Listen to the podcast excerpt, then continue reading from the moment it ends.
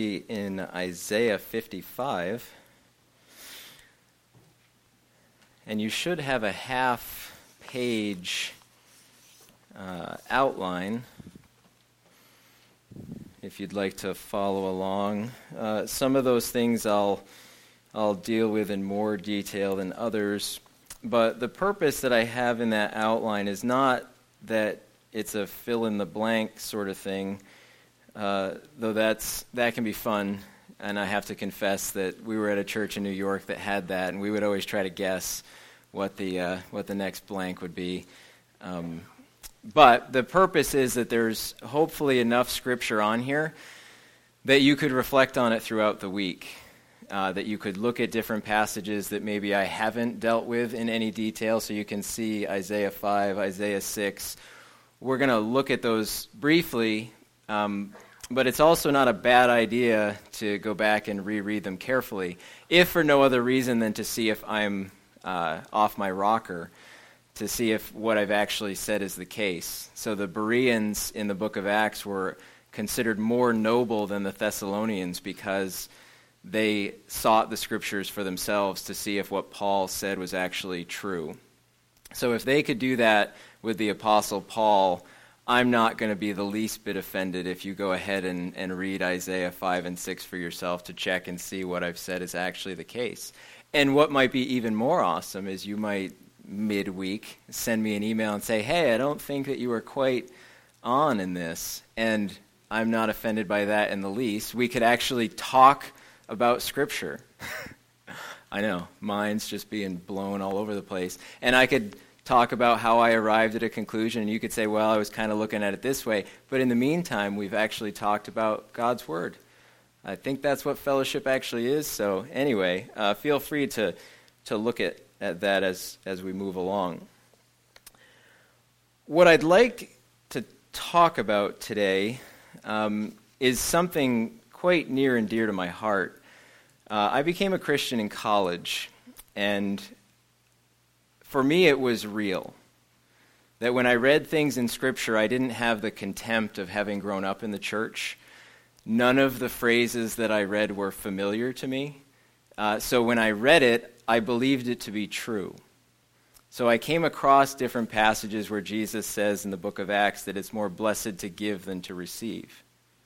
And I just believed that. I didn't, I didn't need proof of that. It was in Scripture, and, and that's, that's what I believed. I didn't mock it because I didn't grow up in the church. I hadn't been hearing people say that my whole life. When Jesus said, I came that you might have life and have it abundantly, or to the full. I just believed that he meant that when he said it. And what I was confronted with in the early stages of my faith, and perhaps no less now, but in more subtle form, I noticed that my outlook changed in a lot of ways, and then in other ways it didn't. I noticed that the sin that was present within my own heart, within my own soul, within my own mind, was still there.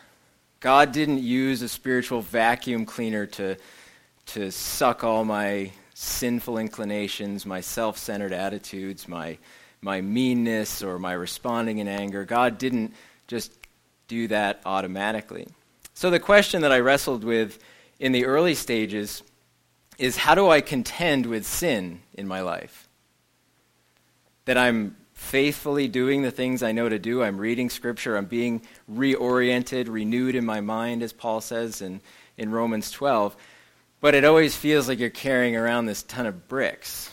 And I have never, or up to that point, had never experienced anything that I would consider helpful. So I'm that annoying kid in Sunday school that would I would ask people at my church in college and say, "Boy, I just really am noticing that I struggle with this that becoming a Christian, it didn't just passive slide off. I still found myself saying things I didn't want to say. I found myself thinking things I didn't want to think, relating to people in ways that were destructive. And I didn't find that there was any switch that God threw that really changed that. And I'm sad to report that there was, well, both happy and sad to report there was a lot of agreement Like, yeah, but then there wasn't anything helpful moving forward. That when I asked people, how should I contend with the darkness in my own heart? I received spiritual answers, but ones that I never found really helped. And just pray about it more. Now, I'm not going to deny that prayer is an important thing and certainly things we need to put before the Lord. But this praying about things, I wasn't lacking direction in what God was requiring of me, right? Fits of anger are universally wrong in Scripture. So I didn't need to, you know, really seek God out to see is that something that I should be doing or not. So I never found that to be helpful.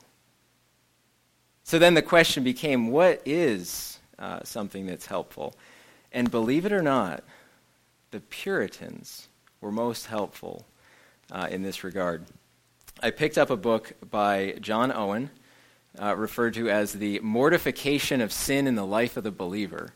And if you've ever read the Puritans, you know that the titles usually take up the whole cover. They're just long winded, and even making sense of the titles in and of themselves can be fun. But he offered what really I found to be a compelling vision for contending with sin in my life. And I don't want to frame this negatively, but I want to look at this issue of more, not less. Because I read Jesus' statement in John's gospel that I came that you might have life and have it to the full, have it abundantly. I believe that Jesus meant that. And I believe that the gospel opens us up to more, not to less. And I'm going to keep repeating that throughout. That when God calls us into relationship with Himself, begins to form our worldview in Christ, when we're being renewed in the image of our Creator, that opens us up into far larger worlds, more, not less. It's not just taking on a new set of rules that, okay, now I've got to obey everything that Jesus said, and it's just this suffocating burden, and now all these things that I, I want to do but I can't. That's part of it for a while, but part of maturity in Christ seems to be that you, you don't give because of somebody compelling you to give, you give because you're generous, that God has actually changed your heart. And I believe it's in 1 John, I forgot to myself on the reference, his commands are not a burden right? That's what the Bible says about the commandments of Jesus. So I want to look at this issue of more and not less. And it might be helpful just to have a little bit of a clarifying definition. There's a lot of people in the room. And when we say more, not less, you may be thinking more in terms of quantity, that God wants you to be healthy, wealthy, and wise. The problem with that mentality is the Bible. Uh, that if you look at people that God really used. I'm thinking of Jeremiah in the cistern, right? I'm thinking that as he's standing in his up to his knees in the muck and the mire, I just never hear the health and wealth people go to that passage. Uh, and when you look at the people that God really uses in Scripture, it's not about how much they have. So I want to make this distinction, and it's right here on your insert, of quality over quantity. So when I say more, not less, I'm talking about an overall quality of life that changes. Not that Jesus is going to give you all the stuff that you want, you'll be indistinguished from your neighbors, and then you get to go to heaven when you die. Like, that's a pretty sweet sounding deal. Just always find that Scripture is like a roadblock in those areas. So I really want to push this quality over quantity. And I'm going to stop right there because it's pretty important, and I want to make sure that, A, everybody understands what those two words mean to make sure that I've been clear, because it actually will get less clear if, if that doesn't make sense. So it's not about how much, it's about what kind. Uh, so, what did Jesus mean in John 10:10? 10, 10? How do we contend with sin in our lives? And I want to start to wrestle with the idea, if you haven't, is to ask how is the gospel expanding your life? Qualitatively, not quantitatively, like, well, before I only had a, a one bedroom house, and then I became a Christian, and woo, look at this, I got a nice, nice van, a Maserati, and, you know, a, a really big house. That's wonderful. Uh, there are people in Scripture, actually, who opened their homes to the meeting of, of Christians. They were wealthy people. I just challenge you to name 15 of them right? So they're there. I'm not going to deny any of that. But the life that God calls us to doesn't seem to, to have quantity attached to it as much as this abundant life that He's calling us to is, is quality. And I want to start with what I believe to be a simple premise in terms of understanding, and then really, really hard to live out. Right? So understanding it's not a problem, it's actually doing it that's the problem. In order to contend with sin, you have to love something or someone else more than sin. Now, we can fill the room with analogies here, and I could just use my own marriage as an example. What is it that compels faithfulness in my marriage? Uh, there's two possibilities. One is I'm afraid of what God will do to me if I break fellowship with that. So there's the fear model that if I were to, uh, to disrupt this fellowship, I would be judged for it. That if this marriage were to disintegrate, it would be because of my uh, sinful inclinations, my self centeredness. It obviously wouldn't be Cynthia, because you all know her. Uh, it w- would definitely be me. So there's that fear route that I, I'm held by fear. The other possibility, and one that I'm happy to report I'm a part of, is the relationship is so compelling that I love her more, and I've found over the years that that has only increased. And you can bring your jaded cynicism later uh, about. I, I, don't really like those kind of offhanded marriage jokes. I, I, just, you know, like, oh, it's such a suffocating burden. Okay, well, that's tragic. Um, but there's something actually compelling and joyful about it meaning that I'm held captive by the love that we share with each other. I'm not afraid, oh, God's going to torch me if I abandon this. Do you see the difference? You're held in one case by fear, which doesn't work. Can I just tell you that? It, it's not enough. Right? God, the history of the Old Testament shows that God just wiped out an entire generation of people. Did that work? For like 10 minutes, right? They just came out of Egypt. God just watched what they did, or what God did on their behalf, and within minutes they're worshiping the idol. The fear thing just isn't enough to keep you. You have to be captivated by something. Does that make sense?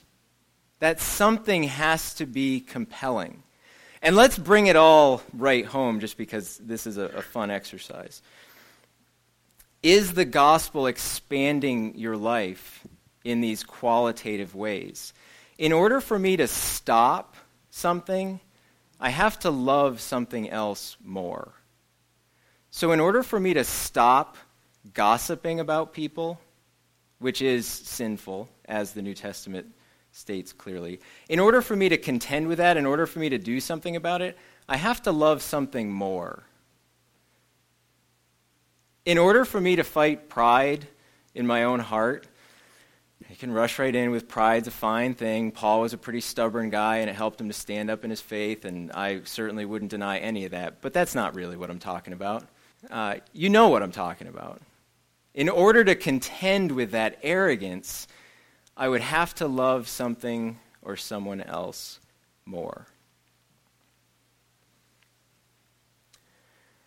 And we're all human. I think that we are universally loving and worshiping people. Whether you're worshiping at a football stadium, worshiping God in a sanctuary setting, we're all oriented toward love. So if you think of the guy uh, who will stand uh, at a Patriots game in December with no shirt on, with a P painted on his chest. What would make a person do that? Okay, we can call it insanity, but on, on a given Sunday, I'm going to do the math here, and then I'll go flip through the NFL network. What would make a person do that? Yeah, sure, it's insane. It's not a burden to them. They're not they're probably not sitting at the tailgate party before the game like, oh, and then I got to make sure that it's uppercase and going, you know, through the catalog of things that that has they just do it because well, there's a lot of reasons, but they love what they're doing. It's not a burden for them. They're captivated by it. They're compelled. That's exactly uh, what I'm talking about. What makes a person dress up like Darth Vader to go to a film premiere? Why does somebody do that? And you can mock it all you want. There's some level of captivation there. And again, you can, you can mock it if you want, um, but the mentality is something that I understand. That they are captivated by the Star Wars universe, and, and there is some fellowship going on there. That there's a common affinity, right? try to drag people into spiritual formation and you find that things are quite different. So the real trick is how do you change this spiritually so that reading your Bible every day isn't a suffocating burden, but something that's captivating, life giving, and opens you up into far more than you would have expected? So I want to consider for a minute a common sin list. And you're going to you're to do the work here, not me. I'm just going to stand here and try to facilitate. Uh, let's look at the sin of greed. Now, we're in New England, particularly in New Hampshire, always duking it out with Vermont in terms of being the least generous state in the Union. So, I think that's probably a fair place to start what would you have to, and think about it for a second. You don't have to just rush right in with your spiritual answers. What would you have to love more in order to fight greed? Ooh, okay. Be more specific, though.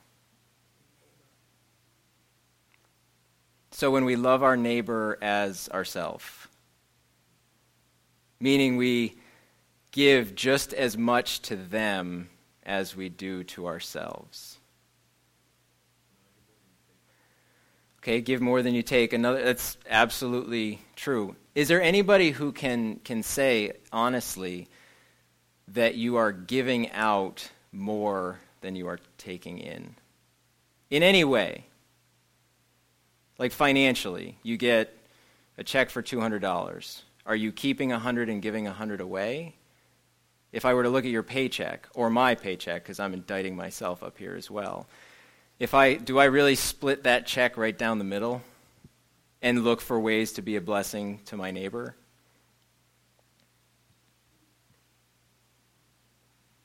Is that a yes or a no? Sometimes, okay. So, but that's what love your neighbor as yourself means. And I'm not saying that paying your bills, financial stewardship, I'm not saying that's greedy. But we're also right on the cusp of Thanksgiving and Christmas. So it's, it's writ large all over, uh, all over our society that, boy, when you get out of bed for Black Friday, say what you want again. What would make a person pitch a tent outside Best Buy for two weeks? Well, the iPhone 6, right? Yeah. Daniel. PlayStation 4, right. Now, just in the fairness doctrine, I'm going to be starting a Bible study tomorrow at 4 o'clock in the morning. Um, sign ups are in the back. Yeah, I apologize. You'll just have to pitch your tent right after church because I haven't left you more time. But we're really going to dig into the book of Isaiah. We'll start at 4 o'clock in the morning. I only printed off three sheets for a sign up sheet, so, um, you know, you're going to want to rush back there and just carve your name into the table because I know that it's going to overflow. Now, I'm obviously being facetious, but you see the disconnect. So I would have to love somebody else more than myself in order not to be greedy. What about gossip? Who or what would I have to love more in order to stop doing that? Yeah, You'd have to love the person that you're talking about more than your need to build yourself up at their expense. you'd have to look at that person the way that Psalm 8 does, that they're clothed with glory and honor. That Genesis 1 says they are created in God's image. You'd have to look at them like that and not as sport. Anybody particularly good at that one? Like viewing people as image bearers of God doesn't mean we're not fallen, but I, I think that the temperature in the room maybe just dropped a little bit. Uh, that God is actually just as serious about those things as he is with other things. So you get what I'm saying, I think. I'd have to love something else more. Um, the more I think about societal issues, the more I wonder if the way of Jesus actually offers something better. Meaning, like, to think about the example of Jesus. When I am wronged in some way, what is the Christian response? Is it to lash out at them in angry ways, to engage in character assassination? What am I to do? I'm to be reconciled to them. Forgiveness, right. Is there anything more countercultural than forgiveness? Like a, a church body like ourselves that can hold it together in fellowship with each other even in spite of our disagreements. That we deal with things like emotionally mature adults and we confront each other, not, I'm going to retreat to my corner and poison the well with myself and my kids, talk badly about uh, the other people in the church. Or am I going to fall forward? Am I going to engage in that kind of fellowship? Which one do you think that you could defend from the New Testament? And I know that all of our natural inclination is just to, I'm taking my ball and going home. But imagine if we were to engage in that kind of life, that we found a vision of community life that was really compelling, so that it was awkward at times, but again, so compelling that we just wanted to be a part of it, that it wasn't a burden uh, to have that happen. So we could multiply examples, and there's a lot of us sitting here, and there's probably as many different sin issues as we could care to confront. But if we cultivate this kind of life to think that, boy, what could I engage in that would help to free me from some of these things? What about the cultural sin of laziness? I get these conversations a lot, and I find that actually doing some of this stuff is, is easy, um, and some of it's not. So if your issues are associated with electronics, right, that you spend perhaps a disproportionate amount of time engaged in your online persona through Facebook or playing games that may, I mean, I'm not saying there's anything wrong with uh, any of those games, but you know you kind of spend a disproportionate amount of time doing. Anybody? Eh, okay, so what would be an actual practice that we could engage in that would help to fight that? Shut it off. But, uh, and uh, this is where I'm going to give full disclosure. I am, I do that, but I will find a way. it is unbelievable. Like, so uh, I've been watching a particular series of television shows, actually for the second time, just to let you know how much time I'm wasting. And it, I found I'm just watching it too much, watching it on my laptop, so I decide I am leaving my laptop at work I have, I'm an obsessive person. I need to have things out of my reach. Because I can't sit there with the laptop and not, at least yet, because I don't have, I haven't cultivated that, right? So shutting it off is not enough. Do you know why? Because it's still in the room and you know the code to the phone. Anyone found success in doing that? All right, so we got an offer, that, that, and that's fine. What it means is it doesn't work, and we need to find something else to do. So, what's another possibility? Okay, now I'm going to rush right in because I, I hear that one. In this day and age, how could you possibly live without a cell phone or a device? And I'm not, I mean, I, I, that came out in a mocking way, but I get it. You can't really do it, it's not practical. So you have to work within those confines. What is something you could embed in your practice that would help you to gain some freedom in that area? And while you're thinking, I'll just talk a little bit more. We always think that these things are kind of silly, right? That if we were to embed these things in our practice, like that's just silly. I dare you to pray on your knees, not in your heart like, get down on your knees for a month and tell me that your prayer life isn't different. Some of us struggle with the use of our words.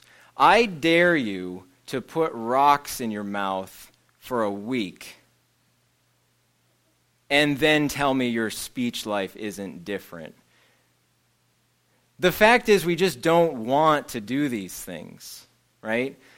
I don't really want to stop using those words I don't want to stop talking about that person. Sport. So now back to the cell phone example. What, what might you do? Okay, so with the, like, instead of talking about them, I could talk about them while they're in the room and uh, then we're having team. All right. What? You could shut your service off. How many of you are willing to do that? Okay, we got one. Others? Okay, so you start to build things in. Yeah, you could get a get a flip phone.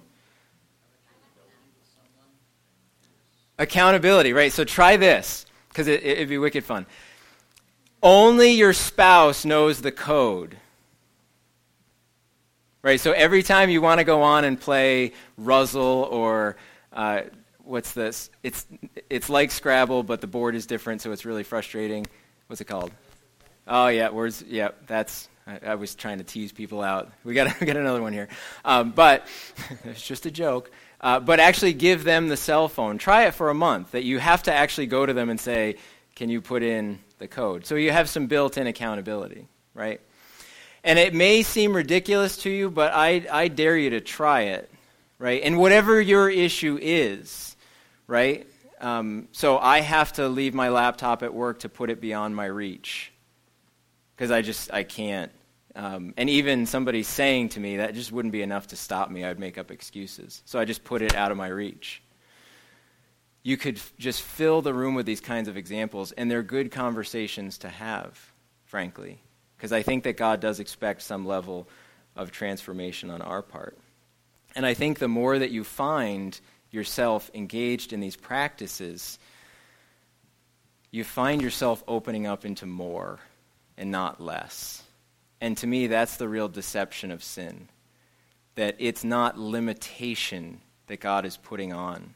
You actually find that your life is so qualitatively better that you can't fit back into that former way of life. You think about the amount of change that goes on 20 years from high school. And you can go back and you can fellowship and you can socialize with people. But could you ever really go back? I would hope not. There's probably some disorder if you can't. Right? The guy who 25 years later shows up in his varsity letter jacket and he's not joking, right? that's, that's abnormal. Um, I mean, wicked good on you that you can you still fit in the jacket, but you don't get psychology points for what what it takes to be that kind of person. So, what we can do today is just a small amount. Um, I want to look at a passage actually that that invites us to this, and there are lots of passages like it. And I hope uh, that, that this leads to some interesting conversations where we talk about these things. Because I think the paradigm on, on growing in our faith is, is skewed in a lot of ways. It's what kind of a person am I becoming, and what kind of a person would I have to be in order to. Um, like, I, I, look at the guy painting himself uh, as one of the Patriot backers, and I, I won't lie to you, I think it's pathetic. I think he gets some points for, for zeal, but I think what would have to happen uh, to me in order for me to become that kind of person? And it's a question not worth a- answering. or frankly, even asking. But then I look at counterexamples, right? People whose lives are compelling in all the best ways. And you know it when you see it. You, a person who just, they are not perfect, but relationally, emotionally, they're healthy. Um, they're thoughtful about things. Like you, you enjoy talking with them and conversing because there's real dialogue. Like there's just something compelling about that. So I always find myself in those interactions wondering what could I do in order to become that kind of person? Not just for myself, but for other people. Now, before I throw you into Isaiah 55, because Isaiah is a big book and, and a little bit confusing, uh, Isaiah 5 kind of gives, real quickly, and this is on your outline, uh, Israel's situation. So, God describes a vineyard. And for those of you that are hyper literal, the vineyard is an image for Israel. He's not actually talking about gardening. I know minds are being blown all over the place. But he's describing this tender care that he has uh, for Israel. And he, he spends the first two verses describing all the things that he did. There's a hedge of protection around it, everything is carefully pruned. There is not a single thing else that God could have done. He just, he tended this vineyard perfectly. But the question he asks himself in verses 3 and 4 is when the vineyard goes wild, he says, What more could I have done? Rhetorically, he wasn't looking for a list. And then God, after that, says, Fine. he pulls all that protection uh, and the, the summary verse Therefore, my people go into exile for their lack of knowledge. And to move it out of the world of the image into the real world. Israel, you want to live like those nations? You want to live like those self aggrandizing nations engaged in economic uh, abuse, engaged in abusing your neighbors? You're, you're evil. You go ahead and you live like them. So God says, I'm done here. My people go into exile for their lack of knowledge. And the question is, what more uh, could I have done? Fast forward a little bit to Isaiah 6, and I hope that this is a chapter that you've read before. Um, Isaiah gets to meet the Lord. And this is the one that always comes to my mind when people said that God told me something. Like, I wonder if God showed up like he did in Isaiah 6. And there isn't a corresponding fear of death, so I'm, I'm guessing not. But then Isaiah said he sees this vision of the Lord. Woe is me, for I am ruined, because I am a man of unclean lips, and I live among a people of unclean lips. For my eyes have seen the King, the Lord of hosts. Now, Isaiah, frankly, is not a bad guy. If you read about him, he's, he's a respectable person, much like yourselves. He's, he's a pretty solid guy. He's not as wicked as the worst Israelite.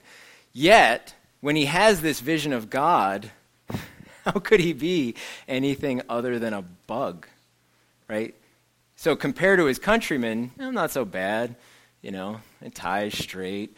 Uh, not too engaged in this oppressive way of life that my neighbors are. But then all of a sudden, he's stripped of all of his pretense uh, when he sees God that I am a man of unclean lips and I live among a people of unclean lips.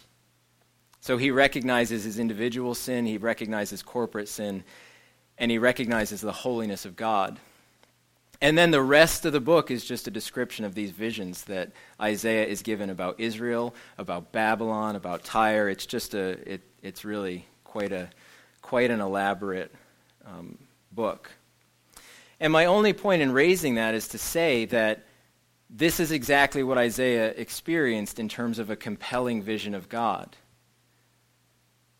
Right? He didn't have, there was no ambiguity about it. Like, well, I think maybe God told me to go to Israel. I'm not quite sure. Maybe I should go and do this. There was absolute certainty about it. And if you've read the passage, you know that Isaiah's uh, mouth is actually burned by one of the coals. Uh, that he has, so he, I am a man of unclean lips. And that's exactly what God has to deal with. So what does he do? He, he burns him, right? Think of Jacob with the dislocation of the hip.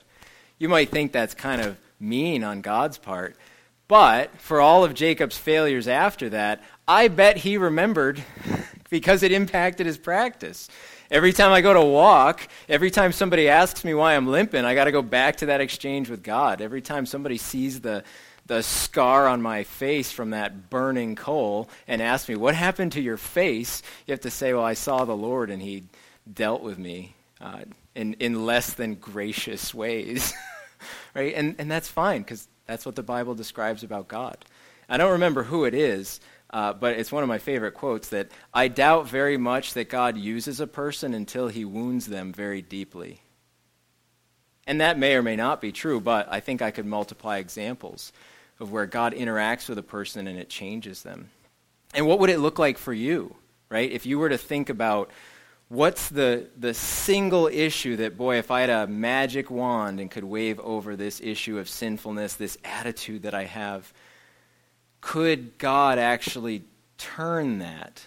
And what would it look like? Because that's what we don't often do, right? To think about what would it be for me to become a person who could respond in robust, godly ways when people talk.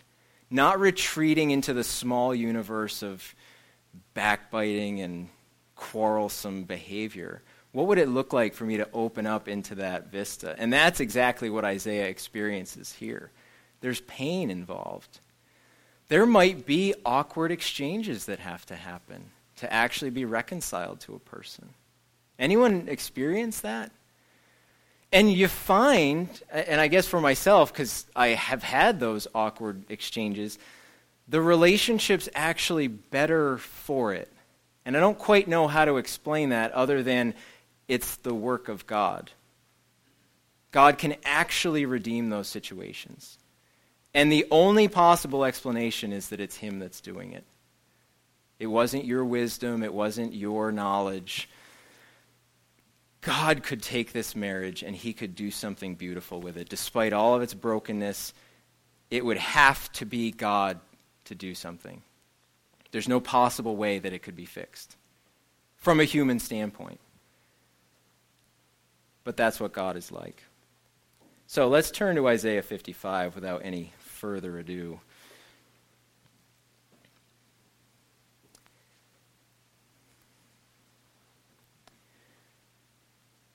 And I'm just going to read it, and I'm going to talk about it a little bit, but then that's it. Um, I think the less that is said, the better, because if you get it, you just get it. You know what I mean? When you see something compelling, you just know. No one has to explain the sunrise to you. You don't have to have some sort of scientist next to you explain, why do I find this so beautiful? You just look at it and you, you know that you're looking at something captivating and you're looking at something beautiful. And what if our lives were the same way?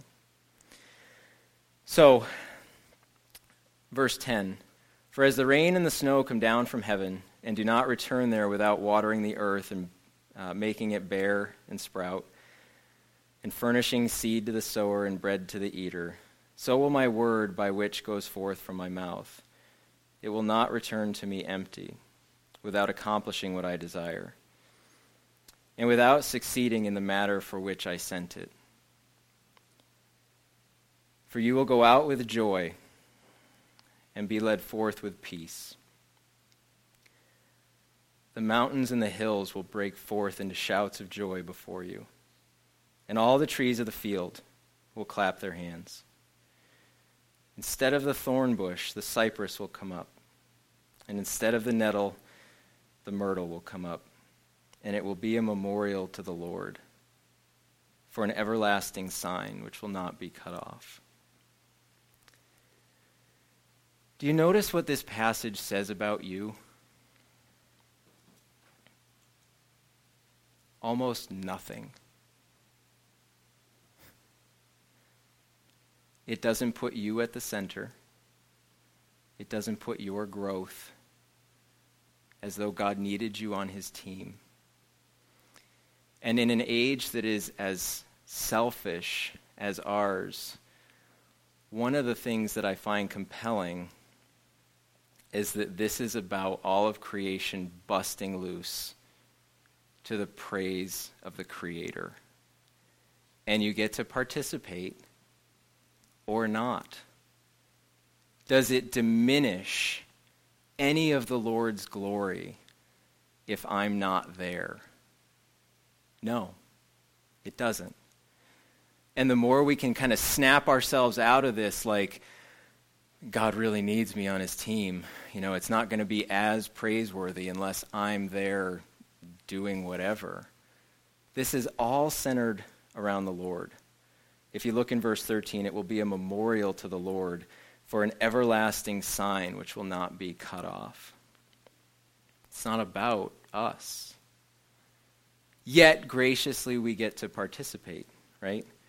So it says almost nothing, but it's still, for my word, uh, let's see, the mountains and the hills will break forth into shouts of joy before you.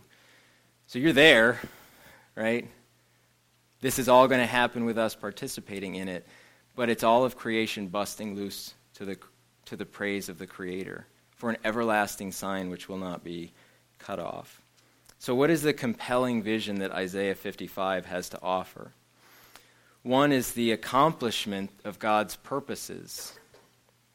Verse 11 So will my word be which goes forth from my mouth, it will not return to me empty, and without succeeding in the matter for which I sent it whatever God says, that's what's going to happen.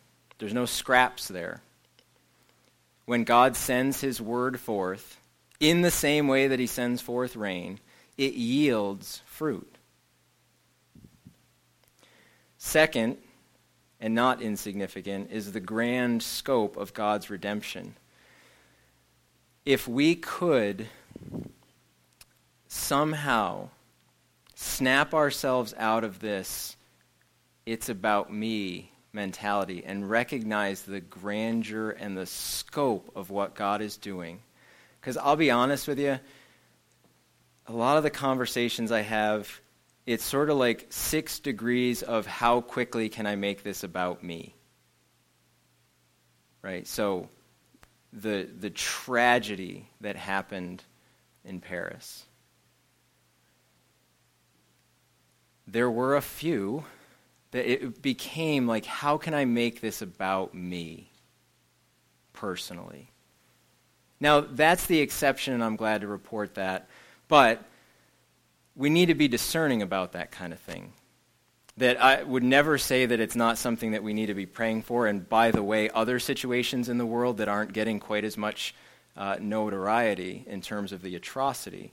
But that being said, to open this up so that it's about other people and recognizing uh, other people. So, in our circumstances, can we turn and open ourselves up to the grandeur of what God might be doing in the life of another person and how I might play a role in that? Not for my benefit, but for theirs, right? So, there's the grand scope. There's the undoing of the curse. And this one requires a little bit of explanation. If you're familiar with Genesis 3, if you're in the youth group, you we just talked about it on Friday, just in case you forgot. Uh, 55:13. Instead of the thorn bush, the cypress will come up, and instead of the nettle, the myrtle will come up. When the ground is cursed in Genesis 3, that's exactly what is, is said that the ground will only yield thorns and thistles. So, what God is saying here is that He's undoing the curse, that not just human beings are going to be liberated, but the ground itself is going to be liberated to be what God intended it to be. And then finally, permanence. Now, this might be just a hobby horse of mine. Um, I am so interested when the Bible talks about permanence because we live in an unstable world, and even the best of circumstances change, right? You don't have to be alive very long to find that uh, things change. Sometimes in good ways, sometimes in positive ways, but either way, it's change. So we had uh, our kids plus our, some of our nieces and nephews, and um, it was loud. there, was, there was drum banging in the basement. Caleb was ripping on the guitar. Like it, it was loud, and I like the silent reading room, uh, so I, I struggle with that a bit. But I keep reminding myself at times that there's going to come a day before too long, and it's going to be like that when I'm going to ache to hear that coming out of the basement, right? It might not stop me from making co- comments, but I'm trying to I'm trying to suppress that to say that um, to hear that uh, is something I'm going to miss, or to listen to Stephen sit in the back seat and to sing, and it's you want to say something like for just a second, right? But I don't want to do that because I know there's going to come a point where it's just going to be boring old me sitting in the car, and there's going to be no sound of joy. And even if it was me singing, it would probably be shattering the windows and not leading to any kind of positive so anyway, I, enough of my sob story. Uh, this is how I, I live my life. I look at my circumstances, and I've always heard from people beyond me that, like when, when we got married, it was, well, you wait until the first year of marriage. Actually, the first year of marriage was great. Uh, but then it became, well, wait till you have kids. And yeah, there's, there's some of that. Uh, but it's just joyful. And now it's wait till they're teenagers, and then once I get them all teenagers, then it's going to be wait till they get married. I, I understand that there's always the doom and gloom down the line apparently. Uh, I haven't experienced that yet, but um, to, to look and to say there's going to come a point where I'm going to miss this. And I think that this is exactly, in a sense, what Isaiah uh, is saying in God's word a memorial to the Lord, an everlasting sign which will not be cut off. I don't know the full scope of what the new heavens and the new earth look like, but there's enough places in the Bible that talk about permanence that make me want to see that it will be a place of dynamic interchange. It's not going to be boring, but at the same time, what role will memory play in that? And then what will those different things look like when there's no grief in change? What will that look like? And that, for me, is a compelling vision of the future. And that's what the present has to do. You have to have a compelling vision of the future uh, in order to change the present. So that's just one example of a passage. I'm going to close with this, and if we could cue up the, the video. Um, this, I'm going to talk about it for a second, and then uh, there's, uh, I can't remember his, his name, but he does time lapse videos. And I think I've used something similar before. But he leaves the camera in particular places for days, and it snaps a picture like every 20 seconds, and then he takes it and compresses it, and it's just really neat. And for you, the natural worldness may be a suffocating burden. But I find that the more I look at the scope of what God has done, the more it opens us up into more and not to, to less. So this video is actually going to be my closing prayer. So after a couple minutes, if the worship team wants to come up, but just sit and enjoy it. Think about the words that are being sung and see does this open me to more or to less? Does this diminish my world or does it expand it? And that's what life in Christ is. That's what my vision, I think the Bible's vision of life in Christ is. That you're opening up into more and not to less. So if we could play that.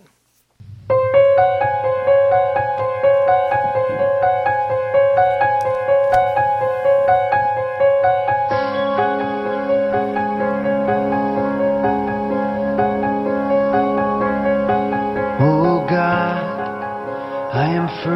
like the field, torn open like the dirt.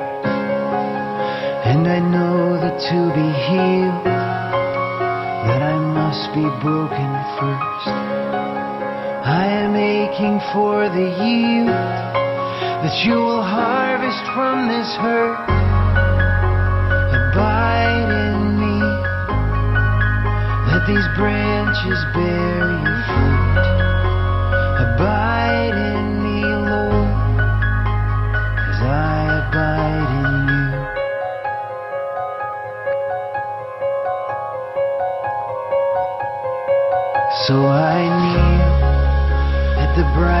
edge of the garden, at the golden edge of dawn, at the glowing edge of spring, when the winter's edge is gone, and I can see the color green, I can hear the sower's song, abide in me, let these branches bear you fruit abide in me, Lord. Let your word take root. Remove in me the branch that bears no fruit. And move in me, Lord, as I abide in you.